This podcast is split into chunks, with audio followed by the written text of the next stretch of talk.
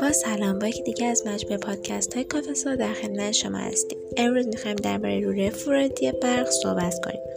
لوله فرادی برق از جمله تجهیزات مورد استفاده در تأسیسات و سیمکشی های ساختمان مسکونی و صنعتی می باشد که از کابها محافظت می کند. این لوله ها دارای بدن فلزی بوده و بر اساس نوع روکش مورد استفاده در آنها در گروه های مختلفی تقسیم بندی می شود.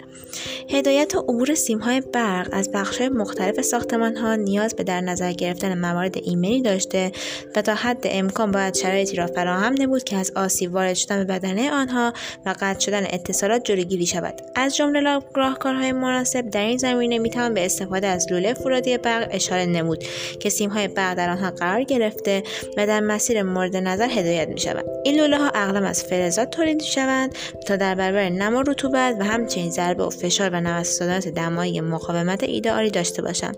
از های برق در شرایط مختلف از جمله آتش سوزی محافظت می کنند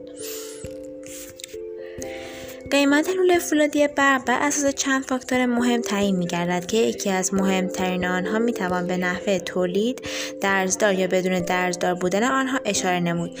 با توجه به اینکه لوله های بدون درز از سوراخ کردن شمش های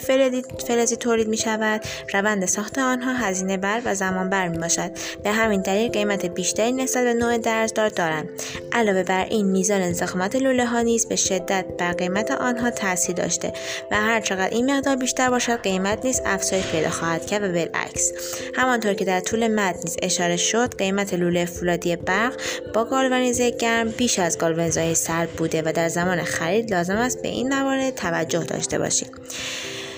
با توجه به تنوع زیادی در این لوله ها و تفاوت هایی که در کیفیت و همچنین قیمت آنها وجود دارد پیشنهاد می کنیم قبل از خرید لوله فرادی برق از مشاوره رایگان که توسط کارشناسان گروه تابان پارس ارائه می استفاده کنید. مرسی تا اینجا همراه ما بودید